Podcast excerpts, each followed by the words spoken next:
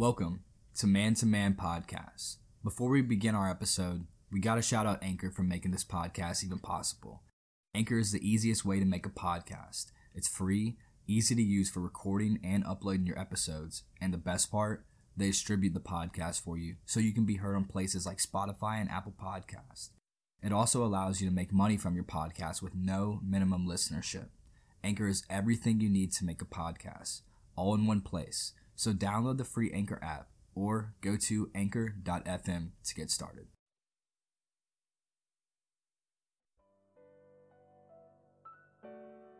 What's going on, guys? Welcome back to Man to Man. We hope everybody had a good Thanksgiving holiday as we are back this week for everything around the NBA.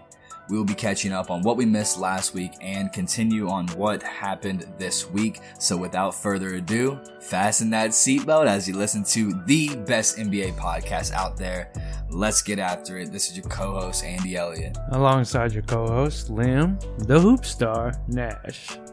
Liam, before we get into anything, man, did you have a good Thanksgiving? Yeah, I was very thankful. I, I realized some stuff in life and I'm thankful for for you, the podcast, the support that we've had so far this year. It's just been eye opening, and I really am grateful for what we got going on right now. It's been a fun time, and when I moved up here in Chicago, it's been you know I got a you know job, but then I was also like I need to get a new hobby. I don't want to keep going out every single weekend and wasting money, especially in this city. And it's just like I want to find something else to do. So I'm also grateful and thankful for you and making this podcast. Same same thing with our listeners. Thank you guys so much. We hope that everybody had a great Thanksgiving.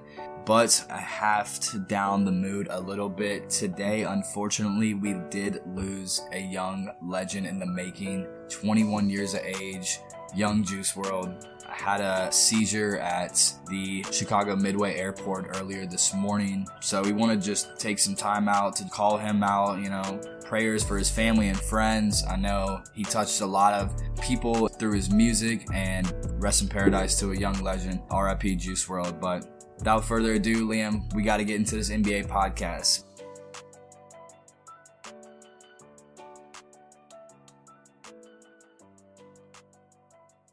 We are going to be talking about LaMelo Ball. Let's get into LaMelo Ball and then we're going to get into some other stuff. But this is a huge thing around the league, right? What is LaMelo Ball doing? Who's he playing for? Why are people talking about him? I think everybody knows he skipped college and went overseas, but he's over in Australia, plays for the National Basketball League over there. He's been showing out, yo. Especially over Thanksgiving weekend, we saw him record two triple doubles back to back. I, I wouldn't say it was surprising, but it was like he's really making a name for himself over there and not through the traditional route of going to college. I think he may be better than Lonzo Ball there's the conversation started right there. You're always going to try to compare him to his other brother that's already in the NBA and already doing what he's doing, right? But if he goes number one, is he better than Lonzo Ball? I don't think it matters where you're going. You got to wait. We see other players, you know, coming from overseas and like Doncic and Porzingis. He had a, a shaky couple, like six months before he actually started contributing. Same with Doncic, a little bit, probably not as much, but like he had to develop his game into the NBA because coming from overseas, it's not the same as NBA. Well, he's definitely getting a lot of practice, just being the professionals already. He's like breaking dudes' ankles already, looking like a young stud in the wall you know, people were talking about he's a potential top five draft prospect for the NBA next year. But per ESPN, they have LaMelo Ball projected to go number one in the top 100 draft prospects. He's listed at 6'7, 190. He looks good, right? I mean, he's got elite strength. He's got good size for a point guard. He's got impressive creativity. He's a playmaker with either hand, excellent rebounder for a guard, and he won't even turn 19 until well after the draft. This kid is born in 2001, bro. Isn't that insane? He's a 2000 baby, and I, I look at those guys like, damn, you are young. Like 2000, I was. No, it's almost like, what are we doing with our lives? Right, right. But yeah, we see him overseas putting on numbers. Like you said, his elite size is good. 32 points and 13 assists and 11 rebounds. Like, those are big boy numbers, you know what I mean? So, it's 20. Does he have a contract with his team in Australia? Yes, yeah, yeah, he does. Is it just this year? No, no, it's two years. So he, he signed a two year contract, but there is a clause in there that was saying if he does decide to enter the NBA draft, he can opt out of that second year and sign a contract with his new team. Well, uh, LaMelo, I've been noticing him in the highlights. I think he might think he is the new Carmelo. He's doing that head thing. We were talking about that in the last episode, right? Yeah. I see LaMelo hitting threes, and now he's hitting his own head. Let's hold the brakes a little bit, LaMelo Ball, and let's talk about the real Carmelo Anthony. Carmelo is stepping up, baby. Wins Player of the Week the week of Thanksgiving last week. I don't know if that was a little bit biased because James Harden put up 60 points only three quarters against the Hawks. but Melo wins player of the week. This is hype. Super stoked for him. Trailblazers went 3 0 that week, beating the Bulls twice and the Thunder once, his former team. He led all three games with around 23 points, 8 rebounds, and 3 assists. And the last time Carmelo Anthony was named a player of the week was March 10th, my birthday shout out, 2014 while he was a member of the New York Knicks.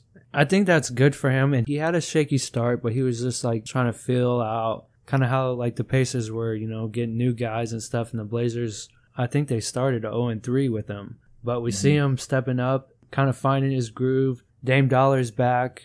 I think they're going to be pretty scary looking down the stretch. I knew they would pick it up, man. But also another thing, another breaking news: Melo's contract is guaranteed this year. Yeah, he. Did you see that? Yeah, he gets it finally guaranteed through the rest of the season because he was. I don't know what the actual contract was about, but I think it was like for every ten days they'll add on to his contract or say yes or no. But we see it guaranteed, so he's making the money for sure this year. I was stoked to see it because I, I watched an interview with Rachel Nichols and Carmelo Anthony, and it was kind of just sad to watch because first of all, Melo is such a relaxed and chilled dude. I think he's over all the hey, you know, I was selfish. I think he got to a point where it was almost a year out of the NBA where he was talking about that all he ever did now was just take walks. It almost seems like he definitely reached a level of depression. He's just taking walks. He said he was just trying to clear his mind didn't know what to do. I mean, that's got to be tough for a guy. It's 15 years in the league. If you put yourself in his shoes, man, I was a stud in this league, you know, like a potential Hall of Famer. And then now no one wants me. I guess with him not being on a team, it was just kind of like sad to hear him say that. He's like, you know, I just, that's how I mentally got away. I was about to give up the game of basketball. I just went on a bunch of walks. I didn't know really what to do. I didn't know what my job was going to be next. So I'm stoked that Carmelo's back in the league, and I'm sure a lot of people are. But man, it was sad. I bet it was really depressing for him for a second, man. I'm, I'm really glad he's, he's back in the league. No doubt. Especially coming into the league with somebody alongside like LeBron James. I mean, they had some battles early against each other, but for him to step away and then see somebody like LeBron James that is still like or like a D Wade, like he retired the way he wanted to retire. Right, exactly. And it's just like I kind of fucked up my NBA career, but he came back and you know he's producing and he's gonna make or break that Blazers season for sure because that's exactly what they need. They need that third player just to kind of give them a spark every once in a while. Well, maybe the head thing is working, so not too fast. LaMelo Ball,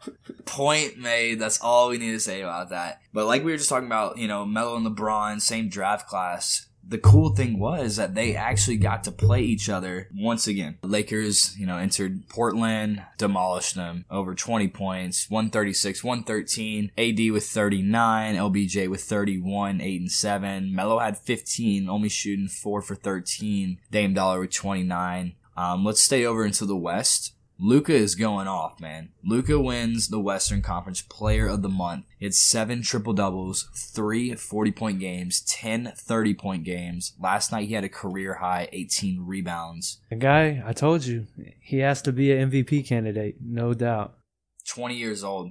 He is leading that team. Like when Porzingis came over, I was like, all right, well, Porzingis isn't hurt this year. Like he, he's probably going to be that that leader for them. Doncic just kind of stepped up this year and was like, I'm going to be that guy for the Mavericks. And they've done that. Picking up Luka kind of saved the day. They're fourth in the West now, not to mention they just beat the Lakers by over 10 points the other night. That's the Lakers' one of four losses. And even Dirk the other night at the Lakers game, he said, you know, I got to be honest you know, I thought it would have been a tougher transition here in year two. As he was laughing, I, he goes, "I guess I was wrong." So Luka, like I said, is definitely given the Dallas Mavericks restoration back to life. And going back to what we were talking earlier about, like LaMelo Ball. Like it, it, takes some transition time, you know, from coming over from overseas to the NBA. Like you have to find your game a little bit again. Not everything that works overseas works in the NBA, so you have to kind of find yourself. And he's done that under a year, you know what I mean? So his game is slower, but it's it's a quick slow, you know, like he his first step's really quick always. And it's just like I'll give you a step back. He probably took that step back from James Harden, no lie. But like that's something he did it on James Harden the other night, bro. It was insane. But, but that's something he probably learned. Like, you know, all I gotta do is create a little space and it's special to watch. We, talk, we were just talking about how you cross over James Harden Let's go into James Harden with this dunk. You see this game? Yeah, that shit was crazy, yo. Yeah, for the people that don't know, James Harden stolen ball, wide open down the court, dunks the ball so hard the ball whipped through the net and back over the rim before bouncing off. And the officiating crew mistakenly ruled that Harden missed the dunk and denied Houston coach Mike D'Antoni's attempt to challenge Paul. So why did the basket not count? Was it because it was not a reviewable play, or was it because it originally wasn't called a basket? So they they didn't even call it a basket because you see James Harden chasing it afterwards. Timeout was called and whatnot, and they're arguing that the basket went through. And um, unfortunately, the 30 seconds for once they call the timeout, uh, you have to call a timeout with this challenge coach's challenge. You have to call a timeout, and that's where D'Antoni he was more upset and in wanting to plead his case and arguing it that he the 30 seconds through him arguing. That is the biggest bullshit that i've ever seen. Someone's just like on the side like has like a stopwatch. Oh it's 30 oh he argued for 30 seconds. Like right. can't do that. And uh, and my thing is looking as a referee like he a referee is sitting there arguing with D'Antoni, is this a basket or not? Mm-hmm. Why don't you just like as a referee standpoint, why don't you help my man out? Why don't you help D'Antoni and say, hey, if you think this is wrong, if you think we, we fucked up or something, why wouldn't the referee just sit there and say, hey, if you don't agree with what we called, you challenge it then, and we'll go take a look at it crew chief James Capers, he said, well, when the play happened, Harden goes in for a dunk and then the, a ball appears to pop back through the net. When that happens, that is basket interference, and to have a successful field goal, it must clear the net, like you were just talking about. We have since come in here and looked at that play. He dunked it so hard that the net carried it back over the rim a second time. So, in fact, it did clear the net and should have been a successful field goal. And so, long story short, the Spurs end up winning by two in overtime, but not to mention the Rockets blew a 22 point lead in the fourth quarter. But the Rockets are like, you know what? The league's going to do something about this. They're either going to grant us the victory because that should have counted and we outscored the Spurs in regulation, or replay the final seven minutes and 50 whatever seconds at a later date. That's no one is going to do that. We actually have seen that happen before in the NBA of them going back and replaying, you know, missed calls or the last portions of games. That's not unheard of. Like, yes, it's a rarity, but that has happened. But either two of the options are going on. You're gonna give us the dub, yeah. or we're gonna we're gonna we're gonna play this 750 like they're giving yeah. them an ultimatum or some shit. Like, no, bro. Like, you guys lost that game because a you were down like you said with 22 point or you blew that 22 point lead like that's on you and then just one call that just brings in the question like can any team go back and see one call that was missed that changed an outcome? And then just right. be like hey let's play the last seven minutes. And hopefully we get that dub now. Like no yeah, get uh, out of here. well that was the thing though when we were talking about the coaches challenge. We were like we were talking about i know you said you didn't like it. I said i liked it a little bit but you were like why does one play change anything about the game? I agree with you it doesn't. And that wasn't even a coach's challenge play but it was pro- it was you know similar to what that would have been. And that's the thing, like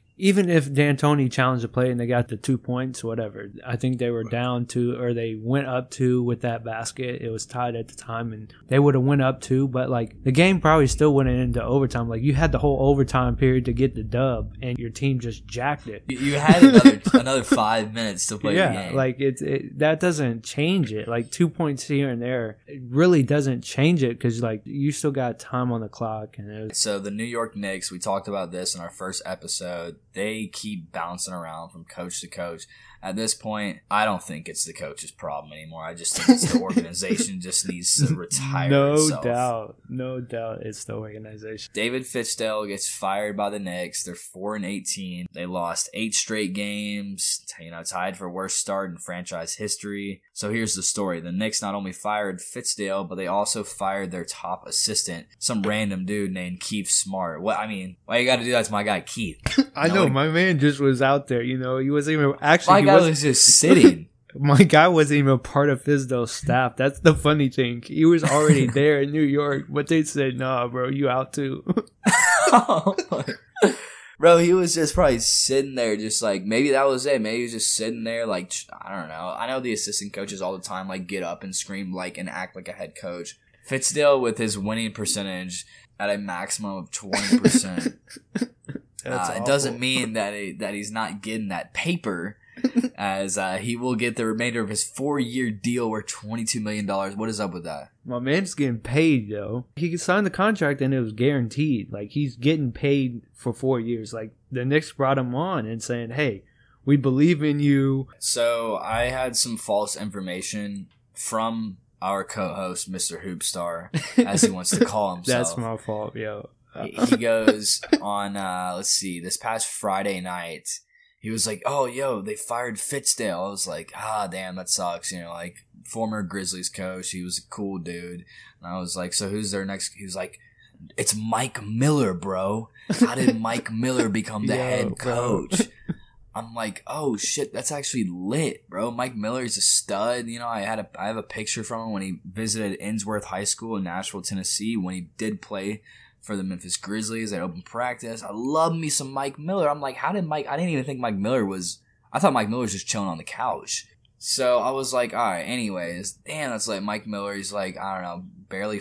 uh, He's probably forty, around forty right now. Uh, I watched the end of the Knicks game. I turned on ESPN right after work last night, and I see this guy, this old ball. He's like sixty eight, bro, and he's answering questions and then the name under his face is Mike Miller. I said, bro, what in the fuck am I looking at right now? I had to call you up immediately, and I was like, But yeah, hey, Um, but a side note on that though, what do you think about having a uh, the first female head coach taking over the job though? yeah, Becky Hammon, right? Spurs, Spurs uh, assistant, one of the assistant coaches for the Spurs. I know she was the summer league head Right, coach for the Spurs. So so she's third in line right now because Tim Duncan is what you would call their number two guy. But yeah, but Becky's right there. Once you get down the line, like you got your head coach, your assistant coach, and then once you get down the line, it's kind of just a toss up. But she's been there the last couple of years. This is the thing for her. If she wants the head coaching job, I think she, But she is on the Spurs, so that's like already resume status right there, right behind Pop. I mean, shit, the guys aren't doing a damn thing coaching there, so why not give her a chance? I, I actually love to see that happen. it'll be a refresher for the New York Knicks, a positive vibe just with her being the first female head coach. Yeah, I think she should take it too. Why not? New York. Let's go back into the West. We have not talked about this young stud in the wall, bro. Mr. Alex Caruso, baby. I love his story. He's one of these guys from Texas A&M a couple years ago, went undrafted in the 2016 NBA draft, played on the Thunder for less than a month, and then bounced around from a couple teams in a G League. He got brought up from the Lakers G League team last year, and ever since his infamous putback dunk that got LeBron out of his seat, he immediately became a fan favorite in Los Angeles. So many memes about him over the summer. Um, you know, people were starting to call him uh, the Caruso Show, the Bald Mamba, the Andy Elliott 2.0. You know, he's jumping over Dwight Howard. He was getting some late night or like late time game minutes with LeBron and AD. Yeah. like he's putting on a show, low key. He's Like, good. He's good because even though he's not scoring a lot of points, everyone on that team scores a lot of points. So it's tough, even for like Rondo or somebody to score a lot of points. He's in late game situations with Bron and AD. I don't think he's going anywhere. He's a great fit to what they got going on, especially for a bench player, and he's probably not that much money either. He doesn't turn the ball over. He'll make the right pass. If you need him, you know, if you need him to raise up and dunk one, I guess you can count on him for that now. He's good. I mean, he's a solid role for the Lakers team right now. So. We're gonna play the audio of the broadcaster in this exact moment of the putback dunk to give you guys an idea of what kind of enthusiasm goes around Caruso's name. Rondo thought it. Looney is on Caldwell Pope. Top team in the West. Magic number four. Golden State is three. Rondo three up high and off the wall. Caruso parachutes in. You cannot stop him. You can only hope to contain him. Woo. Oh my goodness! How goodness. about that? That is poster ready. He just put the Warriors all on a team poster.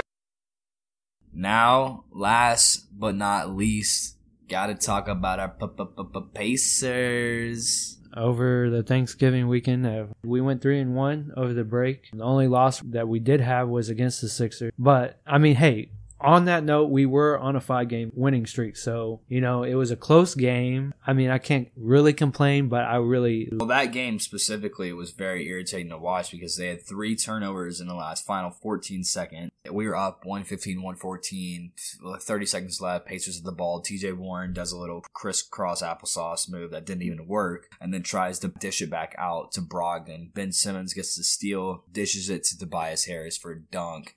And then we do some out of balance play at, at the half court and we act like we that have a- shit was terrible. yeah, we, that we was- turned that it was- over immediately. Yeah, that was absolutely an embarrassment. If you're an NBA team, you know how to inbound the ball. I just feel like their prices are like so laxed to where if they're doing that, they're just going through the motions. Don't you think that's how an NBA practice is, kind of? Out of a, a two hour practice, say, you're not going to spend 30 minutes working on an out of bounds play in real game situation. You just don't have time for that. You know what I mean? Like, that's not top priority. It should be for the Pacers because we look like a complete fool out there, but Memphis Grizzlies, we get a dub, go to 13 and 7. Last time we played the Grizzlies, Ja Morant actually took a scary fall, hit his back against one of the camera guys on the floor. So he didn't play against us. Brogdon, you know, balled out.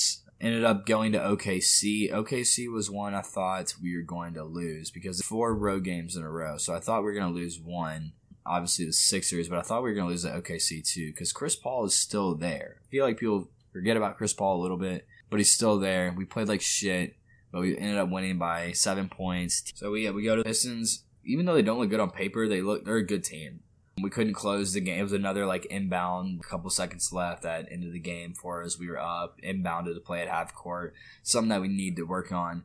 And it's just frustrating now because I was talking to you about this. We need Oladipo back. If we're losing to teams like this, I know we were talking about what the first 25 games or whatever against teams who were below 500. Um, we, I mean, we need these these games. We ended up losing by seven points, 108, 101. Miles Turner, where are you, dog? Four points, one for eight field goal. It's just a team that is so inconsistent to watch, and sometimes we're one and four or one and three against the Pistons so far this year. Like we've played our four games against the Pistons and we've only won one. If you look at it on paper, we are just not a good match against the Pistons. Like oh yeah, their two bigs are just so dominant that we don't really have an answer for them. somebody like Andre Drummond is a man child. And even Right, Blake right. Griffin, like like you were saying, uh, with Sabonis, Sabonis is only like 22 years old. Miles is probably what same age. They got dominated in the paint. Last but not least, New York Knicks. We get a dub against the Knicks. This was a close one. Uh, watch the Yeah, highlight. I my didn't get a- God. didn't get a chance to see this game. Watch the highlights. Another close one here, coming down to a missed free throw by Julius Randle. I mean, obviously he missed it. He was very nervous at the line, and we get a dub. But this that's way too close. Well, this was the first game for the New York Knicks with the new head coach, you know. Yeah, I think that's to do it for episode 7 here, guys. Again, sorry about missing our Thanksgiving weekly episode, but we are thankful for you guys. So, we do have some big things in the works we want to kind of introduce next week's episode because we are going to bring on a big guest who is overseas right now and he has agreed to take a couple of questions for us. We're going to sit down with Rob Marbury. If you guys don't know who that is, you guys should look him up. But me and Andy played high school basketball against this dominant kid right here. He's a baller, yo. But yeah, he's overseas right now. We're going to bring him on the podcast next week. He's going to talk to you guys, kind of see what he's doing and get the latest update on him and overseas ball. Don't miss this next episode. And with that, we'll catch you next week. Thanks. Pacer Nation. Always hashtag Pacer Nation out, baby.